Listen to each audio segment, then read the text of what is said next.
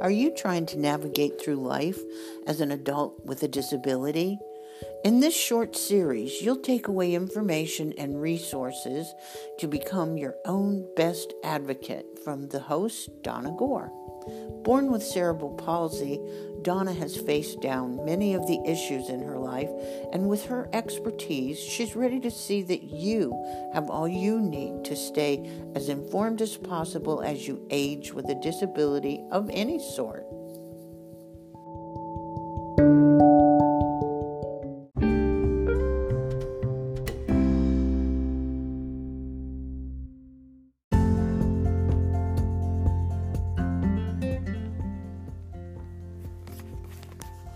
Greetings, everyone. This is Lady Justice welcoming you to another live informational podcast. And today I'm introducing a series, a related series on disability, specifically spastic cerebral palsy, as that is the disability that I have had since birth.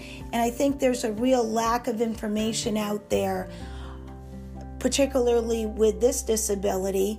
Uh, for a number of reasons, and that's why I want to introduce this to my listening audience. So, today, what we'll do is we'll talk about um, a bit of an overview of the three or four podcasts that I'm going to do in terms of the topics, and maybe introduce uh, the topic of cerebral palsy in general and why it's important to talk about it and the different types of cerebral palsy. So, as as a means of introduction, um, a person that has this disability, uh, how they fare in life, going from birth or if it's acquired later in life through adulthood, would depend on many factors. It would depend on the time you are born, such as myself in the early 1950s, versus later on when they have um, more medical expertise and more more advancements and technology. It would also depend upon um, your access to good health care insurance. So that would also depend upon the locality or ge- geography where you happen to live or the type of um, insurance you may have with a particular job or access to uh, government entitlements. It uh, would also, the quality of life with cerebral palsy would also de, um, really depend on the fact that ultimately it is not a one size fits all disability. Um, and therefore, there's a lack of coordinated uh, treatment approach. And also, it would depend upon the the individual's personal ability to find and piece together resources that that fit that particular person. And just by way of information in terms of data, I was under the impression that there was absolutely no studies for those with cerebral palsy, although I did find that as of September 2018, there is about 19% of the clinical um, interventions or the clinical studies that go on in medicine may have some relation to cerebral palsy, but a minuscule amount of clinical studies um, pertain to cerebral palsy uh, in adults, which only ended up being 4%, which is is really a shame because there are many, many more people. And I hearken back to a to a, a story that I think of when I used to work as a speech language pathologist in um, what they used to call a training school in Connecticut, Southbury Training School, and it was institutionalized care for those people with multiple disabilities. And this particular gentleman um, was placed there in the 1920s. And as we know, in the 1920s, if you had any type of disability, typically it was hidden, kept in the family. Um, you were supposed to, sh- to shelter that person and and try to raise them the best you could. But at that time in the 1920s, even those people with, with mild disabilities, if there were no particular education or resources, were they were placed in this type of care. And this particular gentleman perhaps had a, a slight head injury. I believe he fell off a truck and hit his head.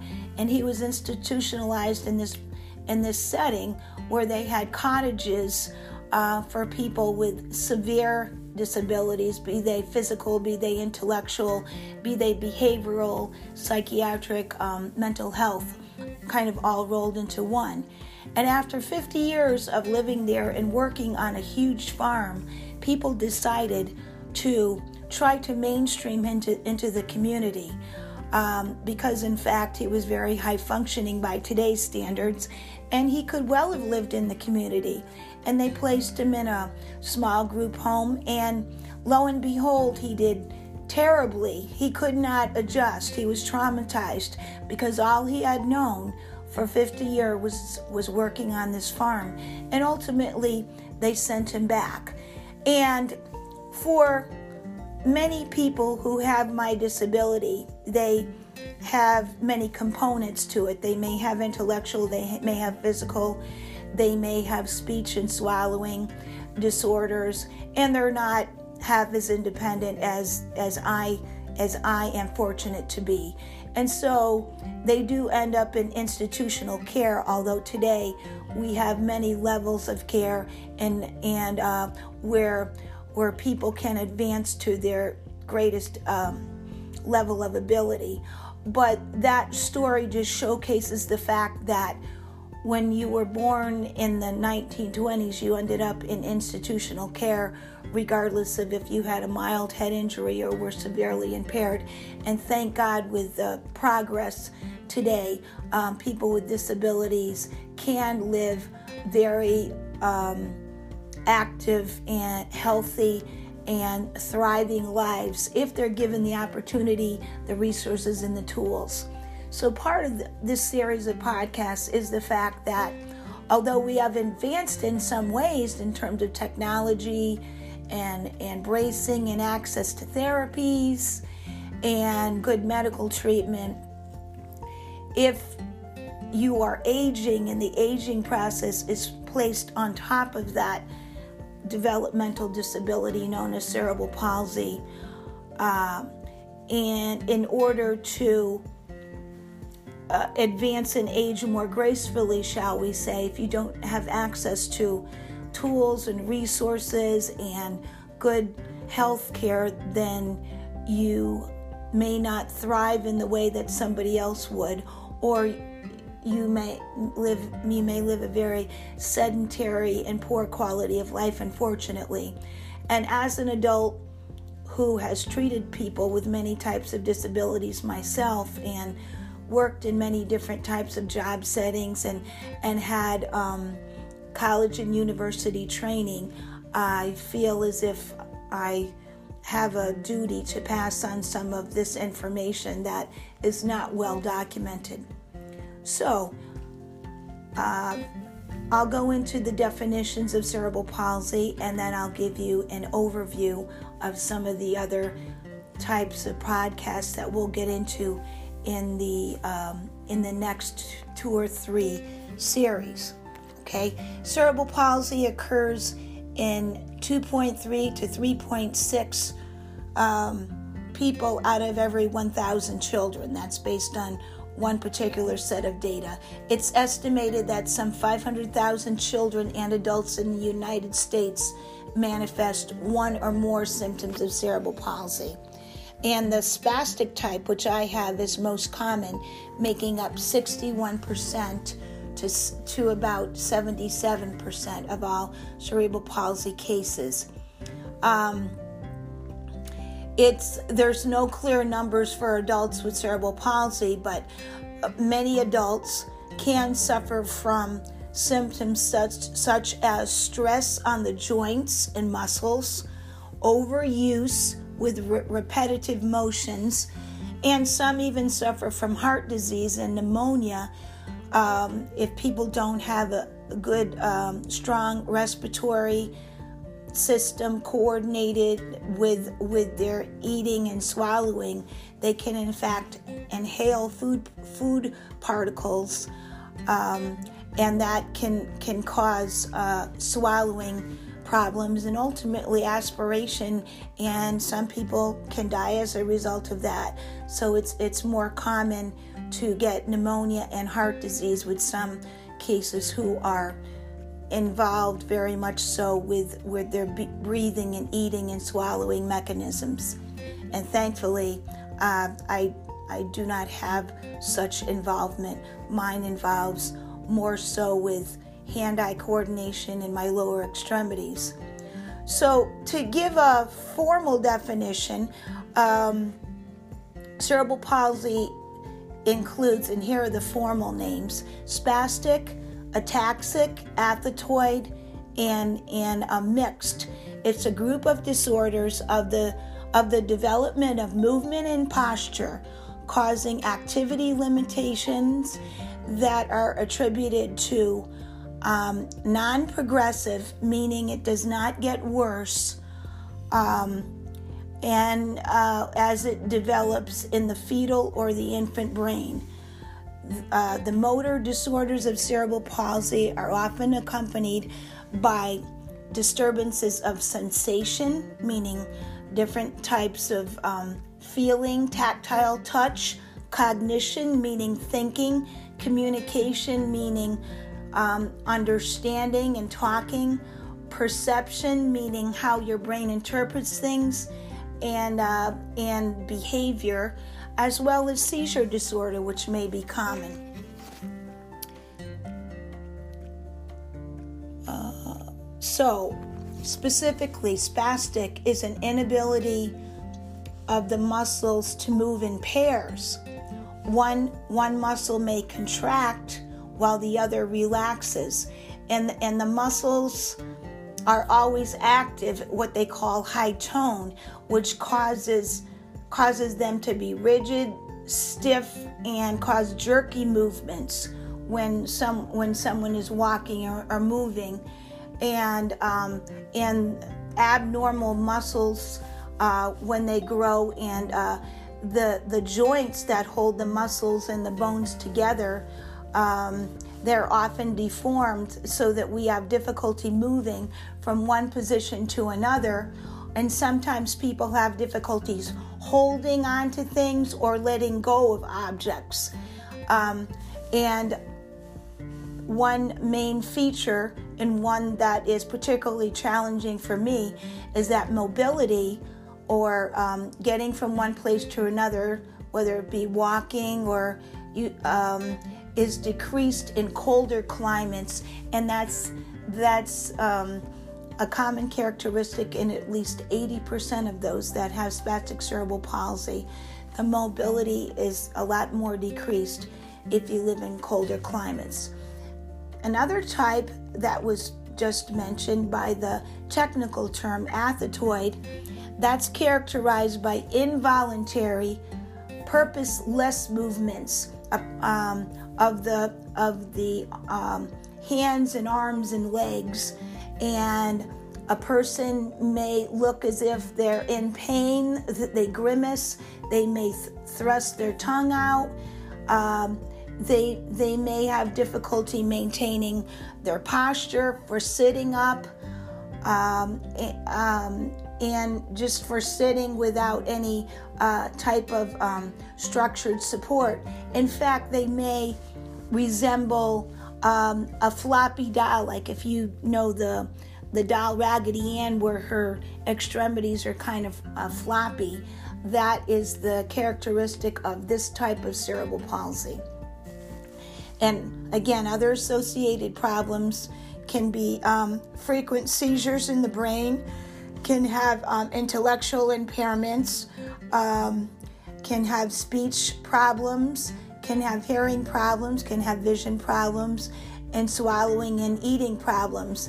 And um, those associated problems uh, within the athetoid group can be about 10% of all people with cerebral palsy. It's not as common as as uh, spastic, which tends to be somewhere between the high 60s to the 80 80% in prevalence. Now the the third one, the technical term is called ataxic. Okay, and that's characterized by the muscles, the opposite of being stiff and rigid. They're very low tone and and poor uh, motor coordination. There's there's poor balance, and a person cannot uh, cannot perceive depth perception perception about where they are in in space. Um, walking is noted to be a very wide gait. In other words, their feet are are placed uh, far apart in order to maintain their balance, and they have a shakiness, uh, tr- tremors, particularly when they when they hold small objects.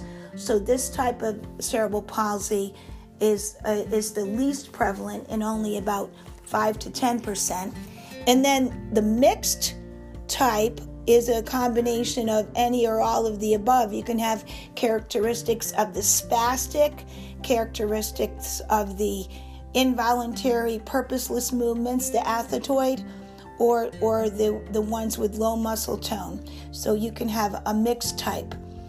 So that's a little introduction to the types of CP as well as some of the factors that contribute to us not getting proper treatment as we age.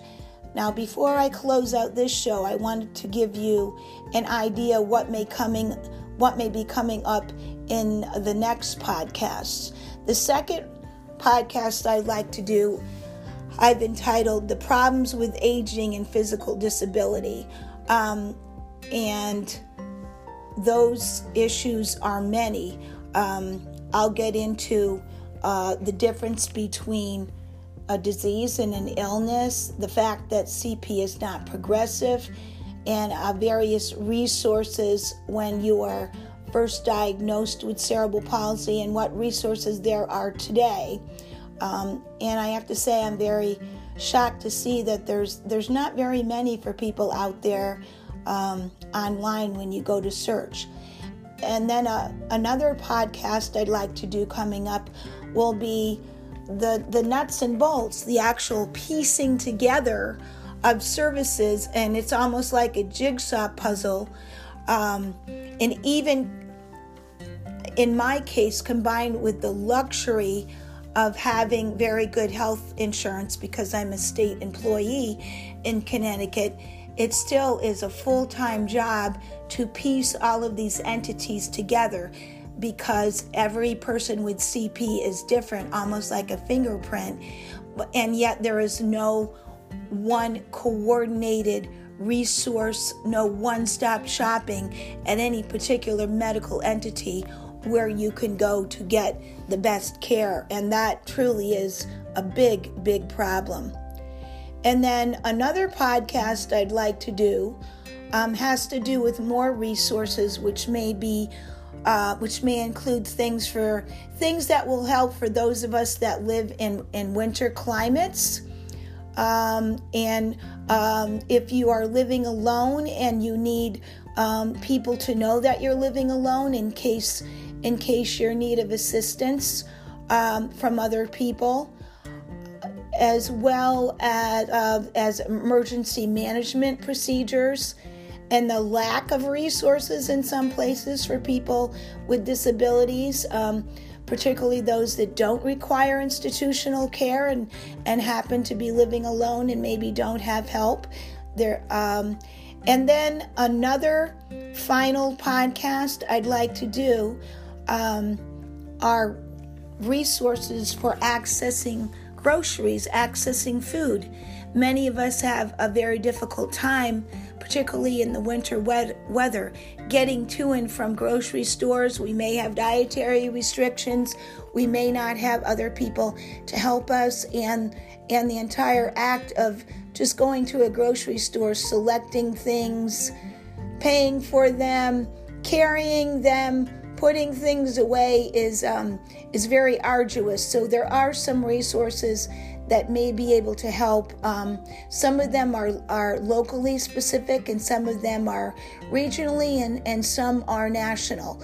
So I'd like to go into those in future podcasts. So if you've been interested in this podcast, I hope that you will tune in again next time very soon. And um, please be sure to go to my website at donnagore.com where you can find out about a number of other issues um, there, as well as my books, as well as my previous podcasts that I've done in interview format, and a variety of other endeavors that I have. So it's it's been a pleasure to to have you listening. Please do pass this on, and I'll see you next time. Thanks for listening.